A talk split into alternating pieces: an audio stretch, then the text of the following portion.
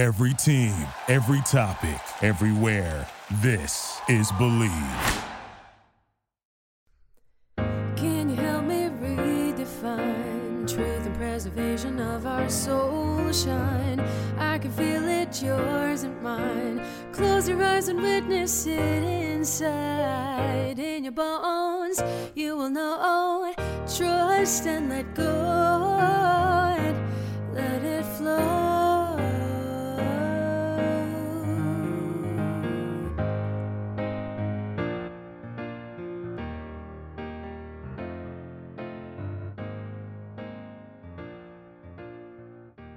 All Things in the Name of Love, Episode 33 The Power of Grief for Transformation and Grounding Traditions into Sacred Art with Amy Livingstone.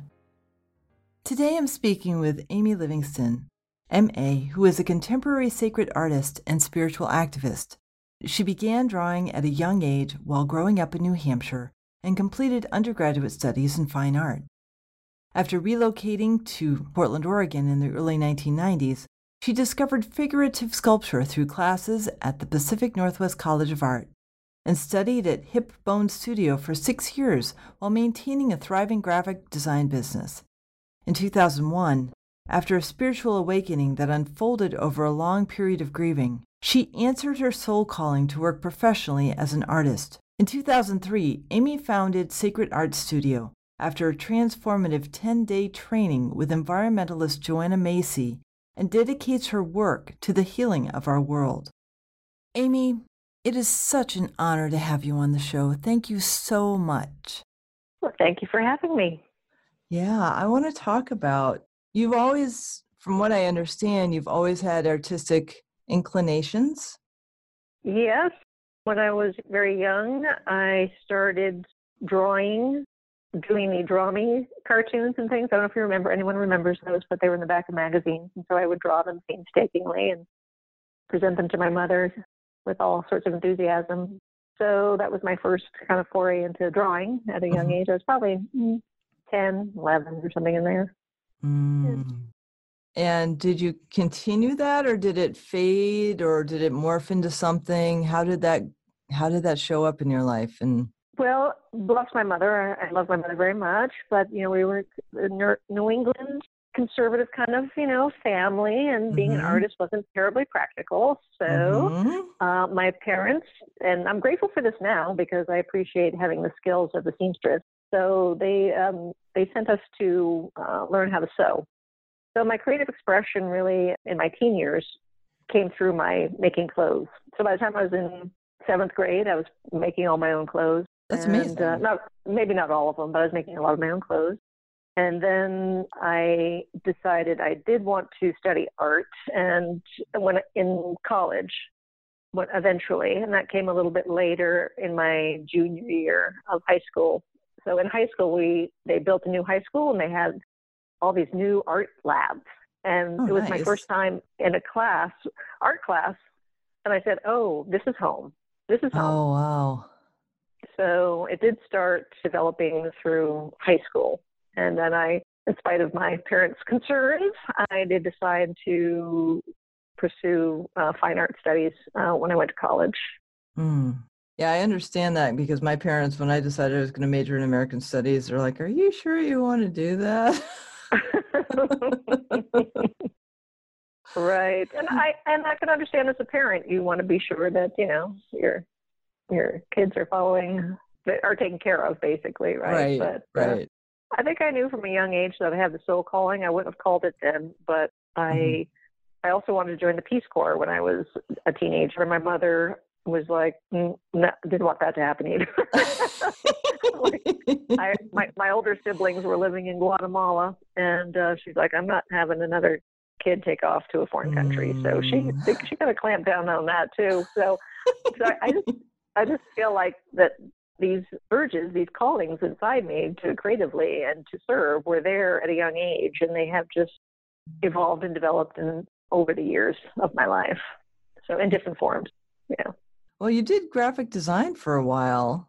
Yes, I did actually. I I did go to under do my undergraduate work in fine art, and then my senior year, you know, I was waiting tables and putting myself through college. I, you know, I had student loans and all that.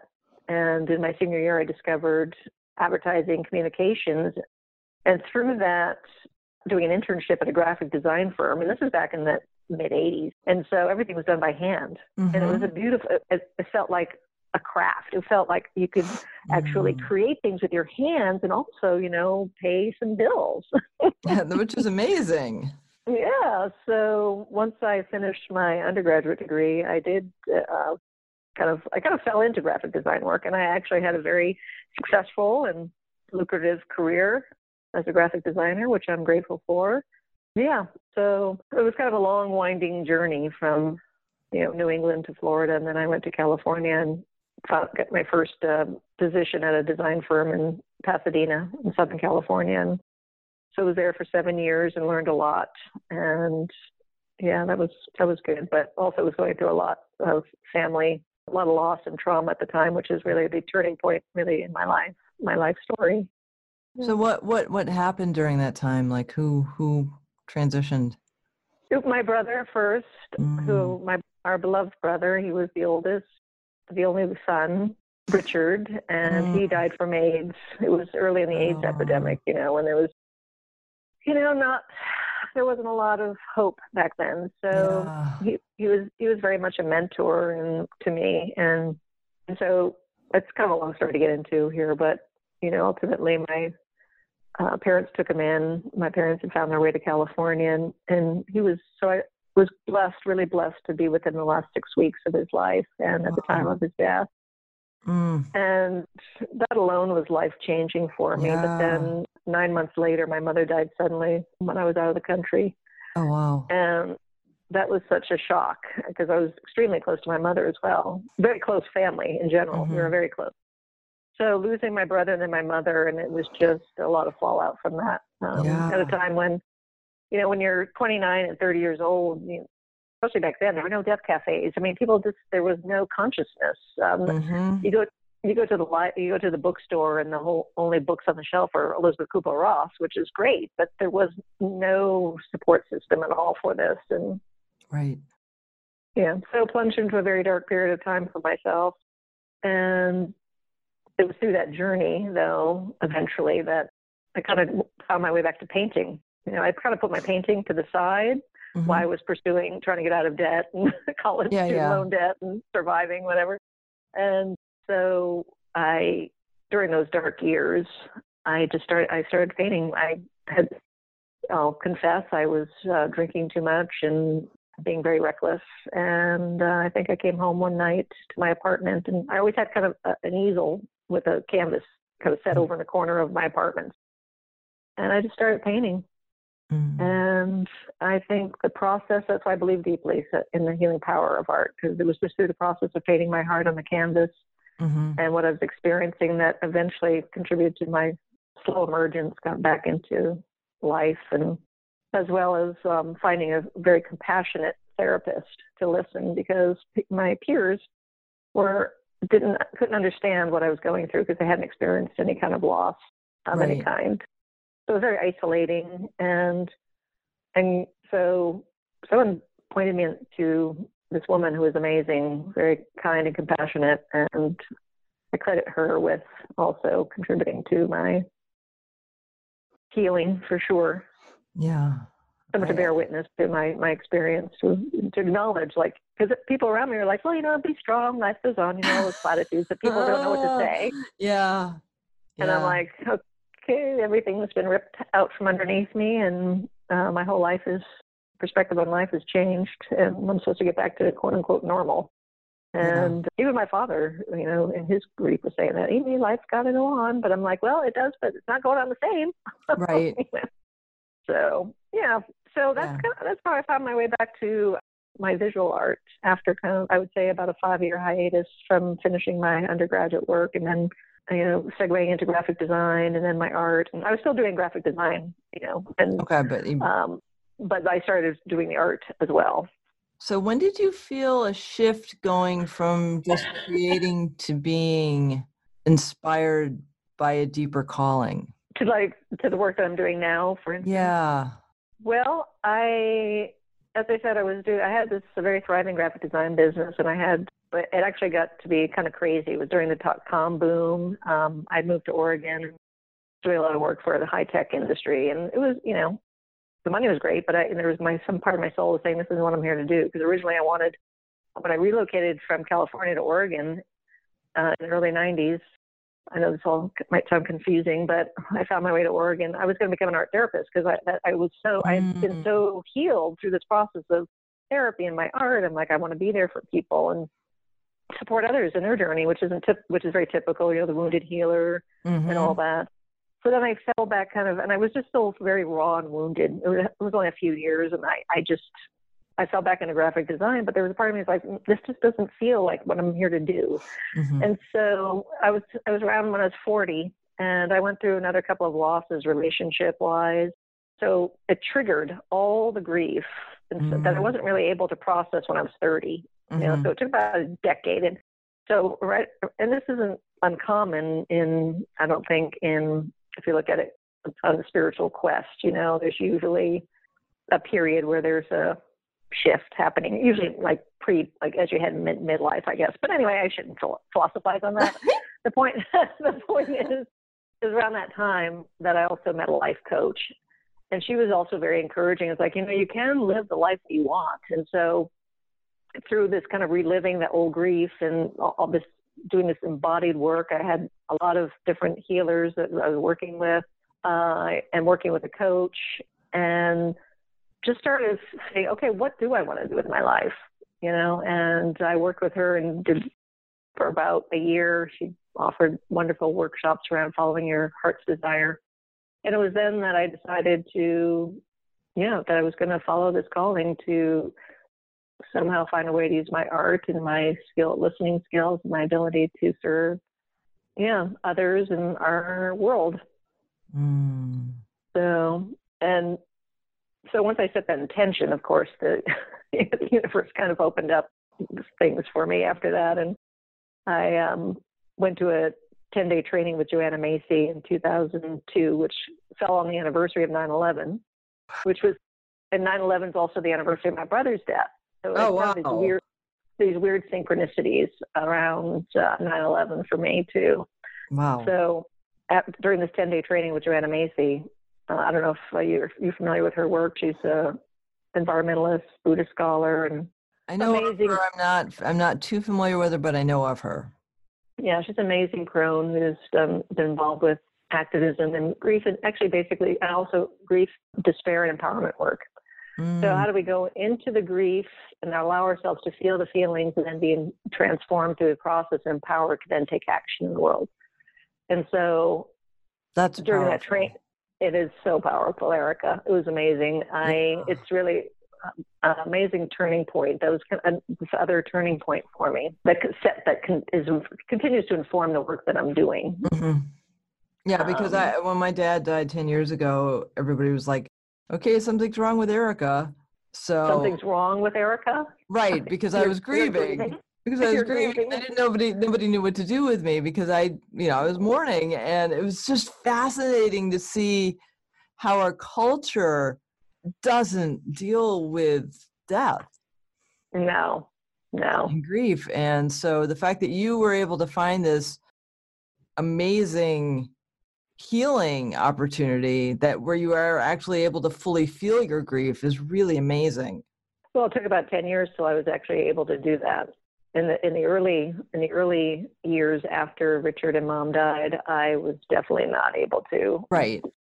But eventually, yes, I was, and I think that's I and I. It may sound kind of crazy that it took 10 years, but I think based on what you're saying, you know, what we're talking about, a culture that doesn't want to acknowledge it, it's really finding a way to really go into it and allow yourself to experience it in order to move through it. I think it took so long for me because I didn't have that support. And you know, like the ancient keeners, you know, and the ancient ancient traditions, there's people mm-hmm. actually there who are like professional mourners who will help go. I mean, go in and like grieve, and you know, so. What a powerful gift. So I think if everyone had at the time, so when I was around 40 and going through this kind of re-experiencing it, I was working with some people doing who was doing body work and energy work, and because so much of the grief, and I don't know if this is true for you, where it really gets inside, it's like it creates armor. Kind of, if it doesn't get Mhm. processed, it becomes part of your it, it- body, your the um. What am I trying to say? Like cellular memory Right. that that gets lodged in I think in like your heart chakra. And I remember laying on this table with this beautiful network chiropractor Larry, who has since passed away, and uh, which was really tragic. But he was such a healer, amazing. I would just be sobbing on his table because it was all just kind of it was all it was all just kind of breaking up inside of me, all this Yeah. like armor that I wasn't able to process. So yeah. That's beautiful.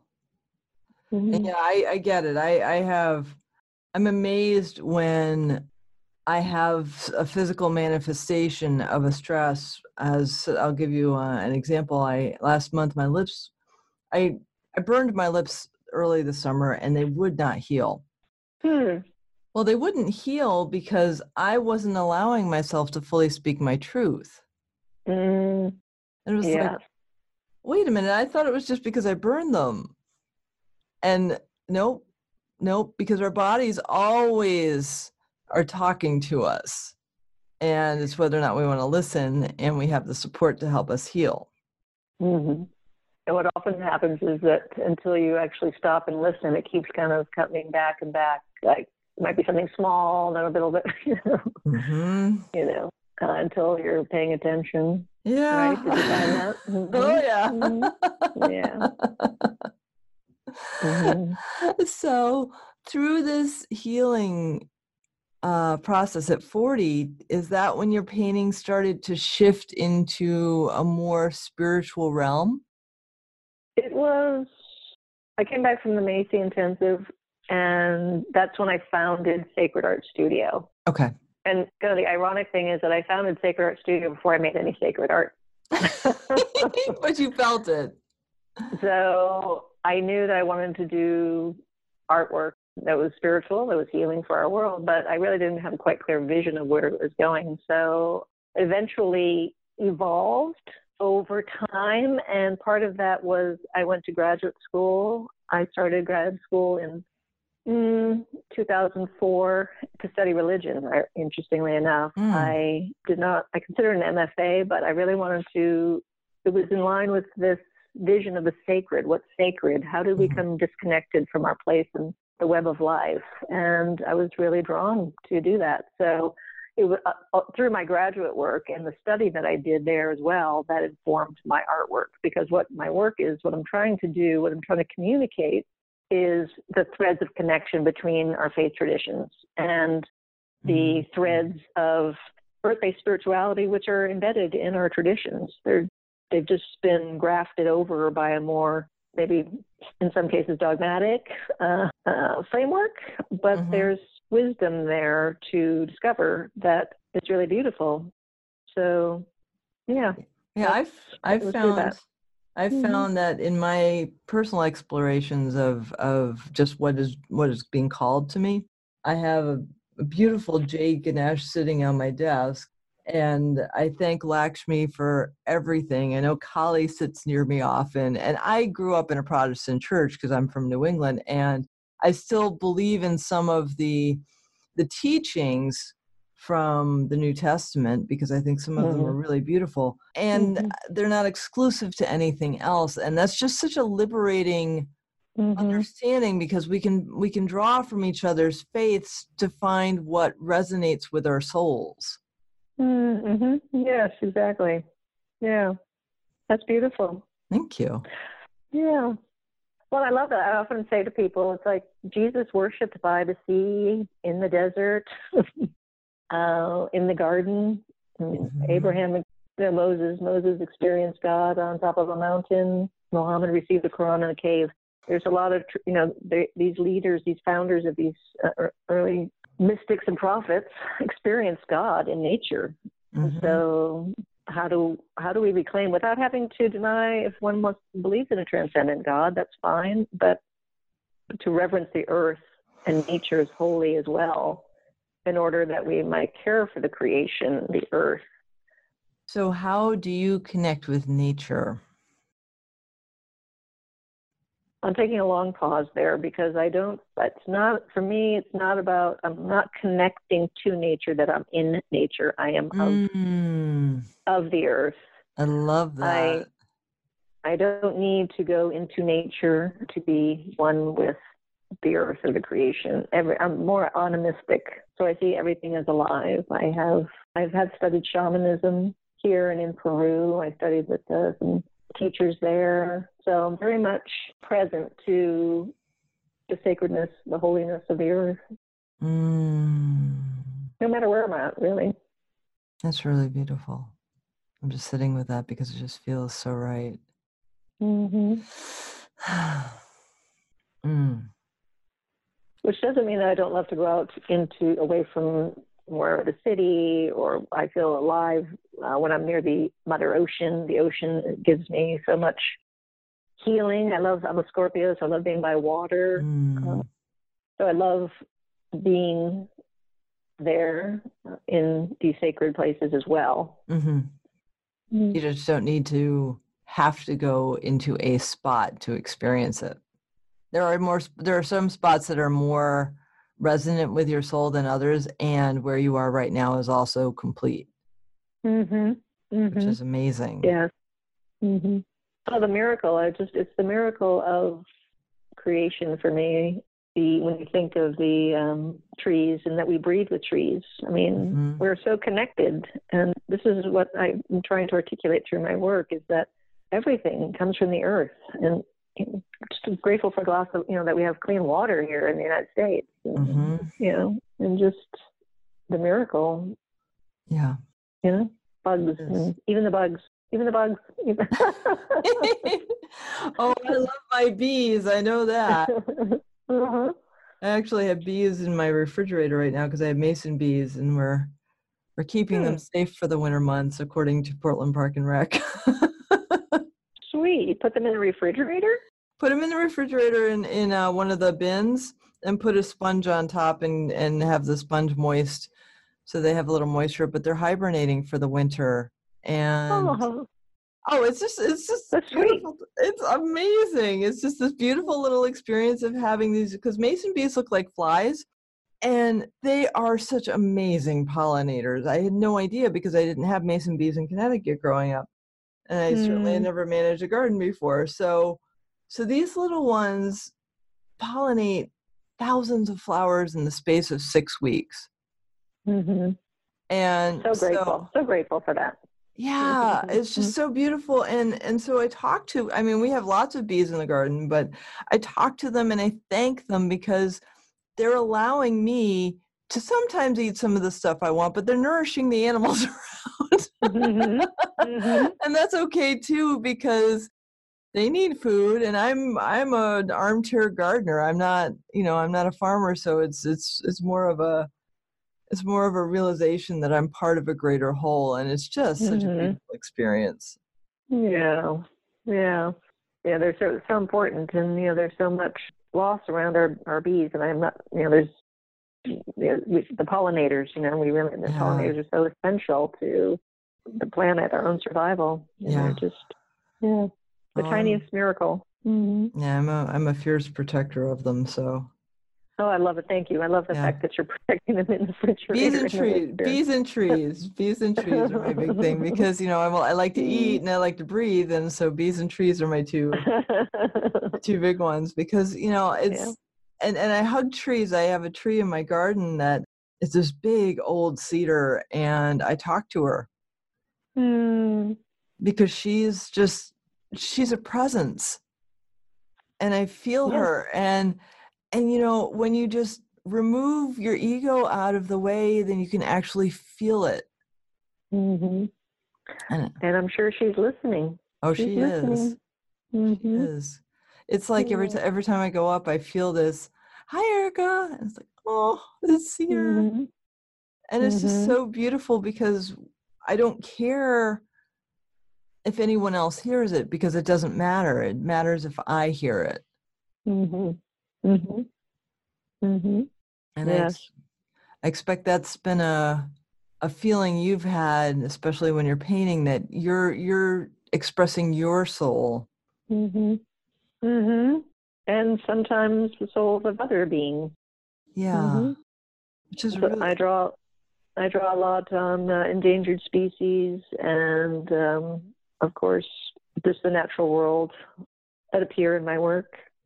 These are more than human beings, more the more than human world. hmm So I feel like when I'm really in the flow and connecting, I that it's really not about me. It's about giving expression for them. hmm Mm-hmm. Do you feel into them as you're painting them? Like, do you do you feel their essence as you're painting?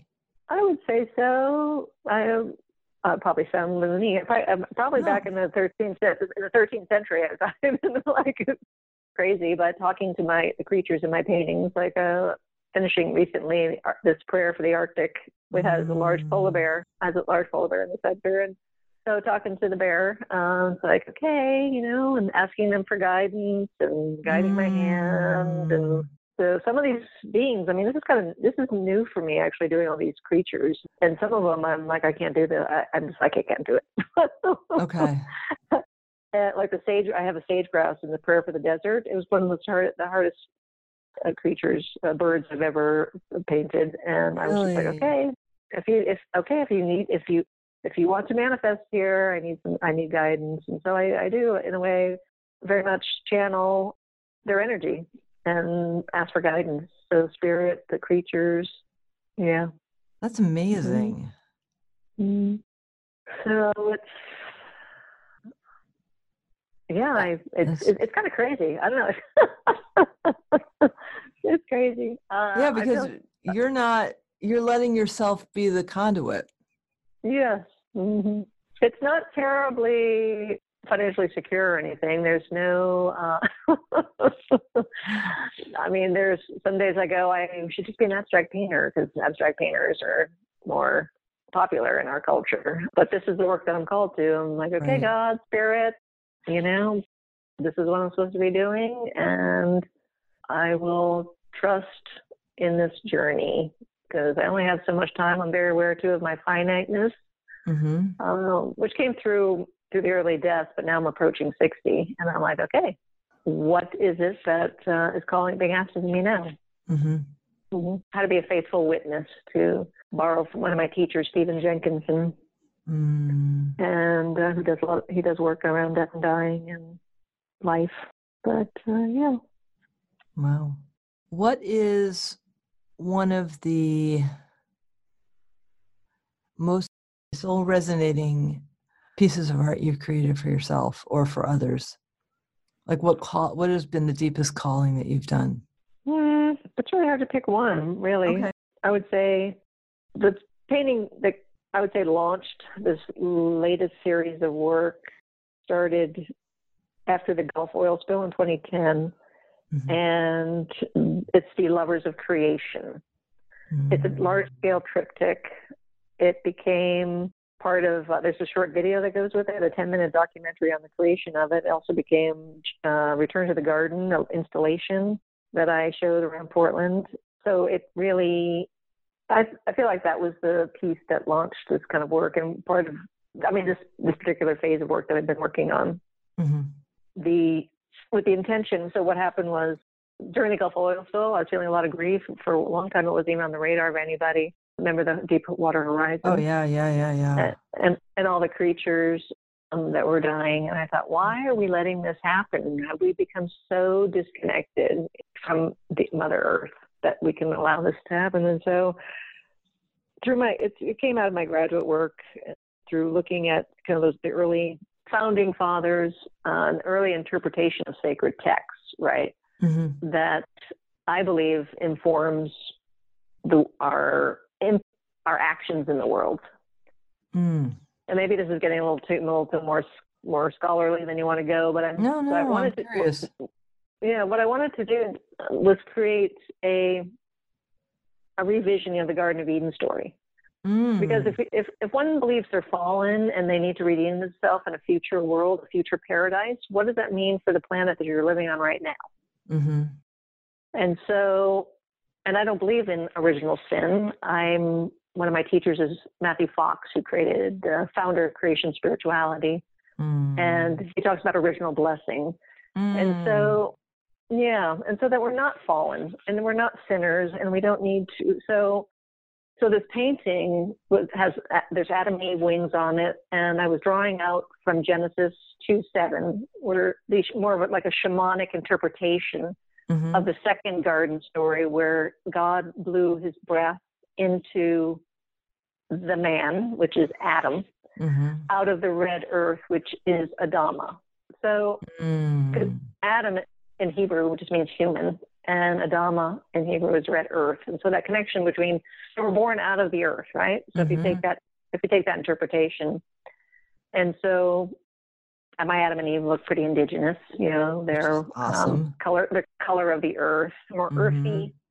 And then in the center panel, which is the what I call the creation illumination, it's endangered species and the tree of life is there. And so mm-hmm. that particular piece, I would say, deepened, I would say, my understanding of, I guess, what I was called to do through sacred art, mm. if that makes mm. sense. yeah, it does. Sense. It does.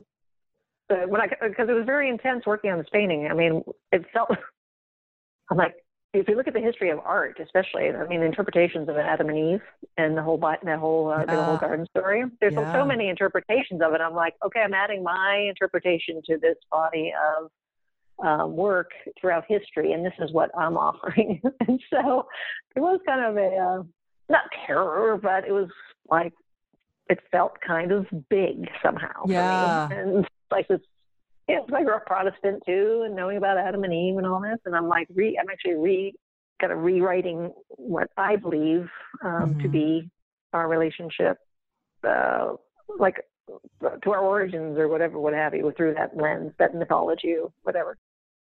So that's really powerful. Mm-hmm.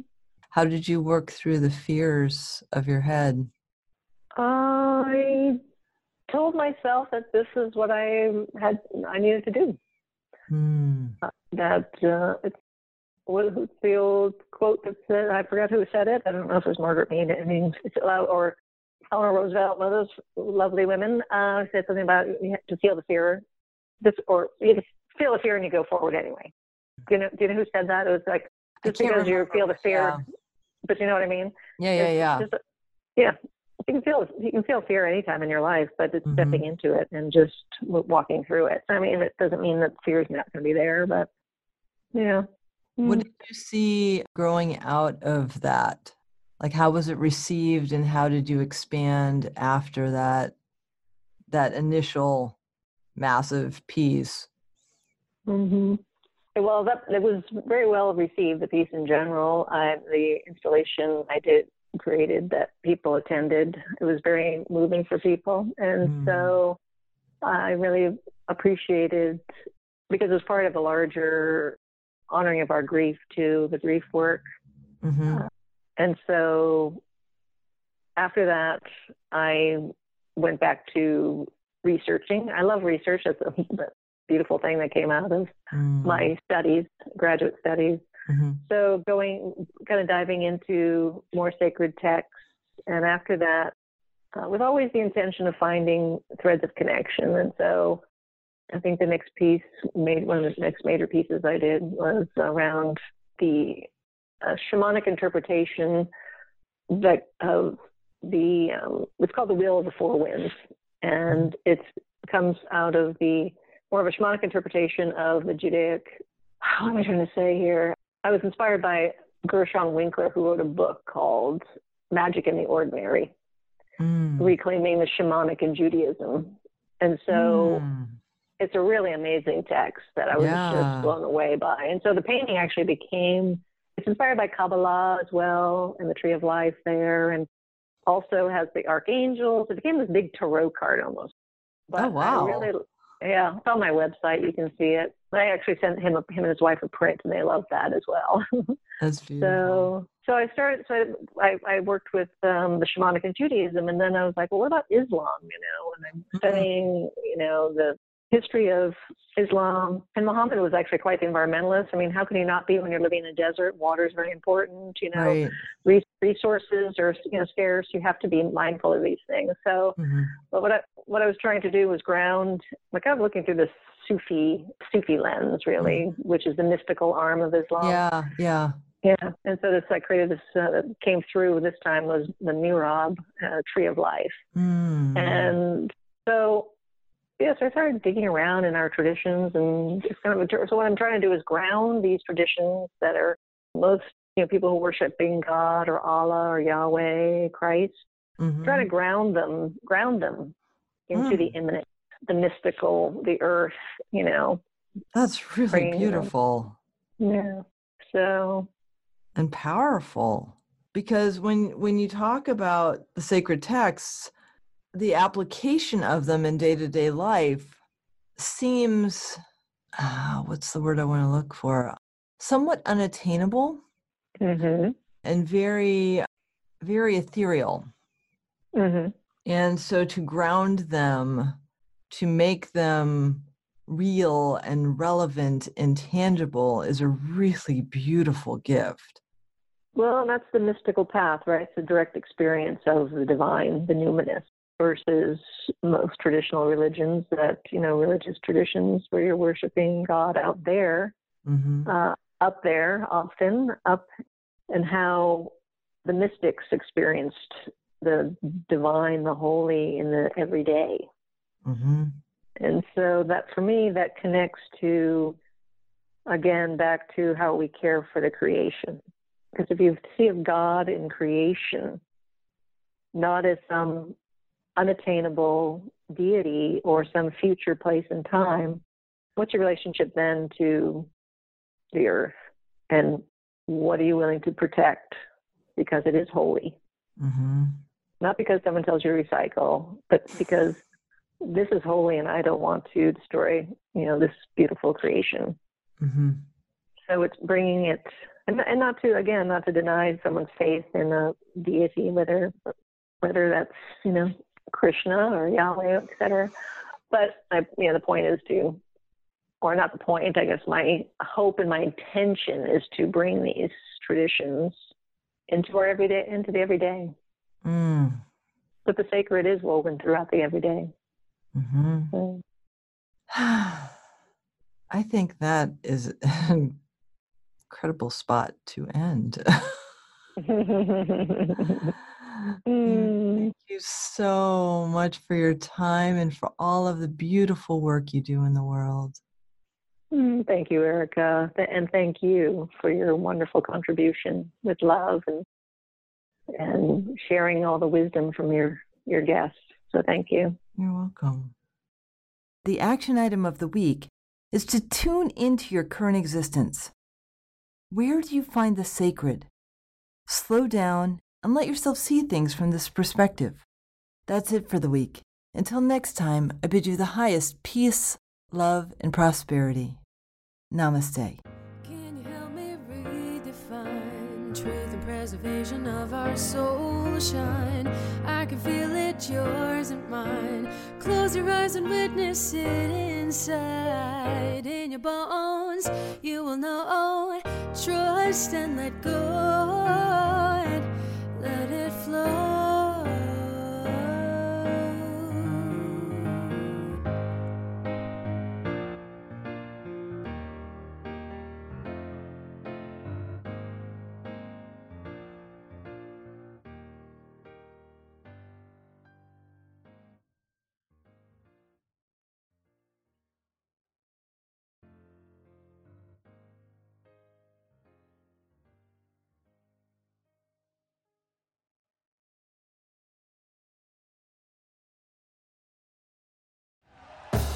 Thank you for listening to Bleav. You can show support to your host by subscribing to the show and giving us a five star rating on your preferred platform. Check us out at Bleav.com and search for B L E A V on YouTube.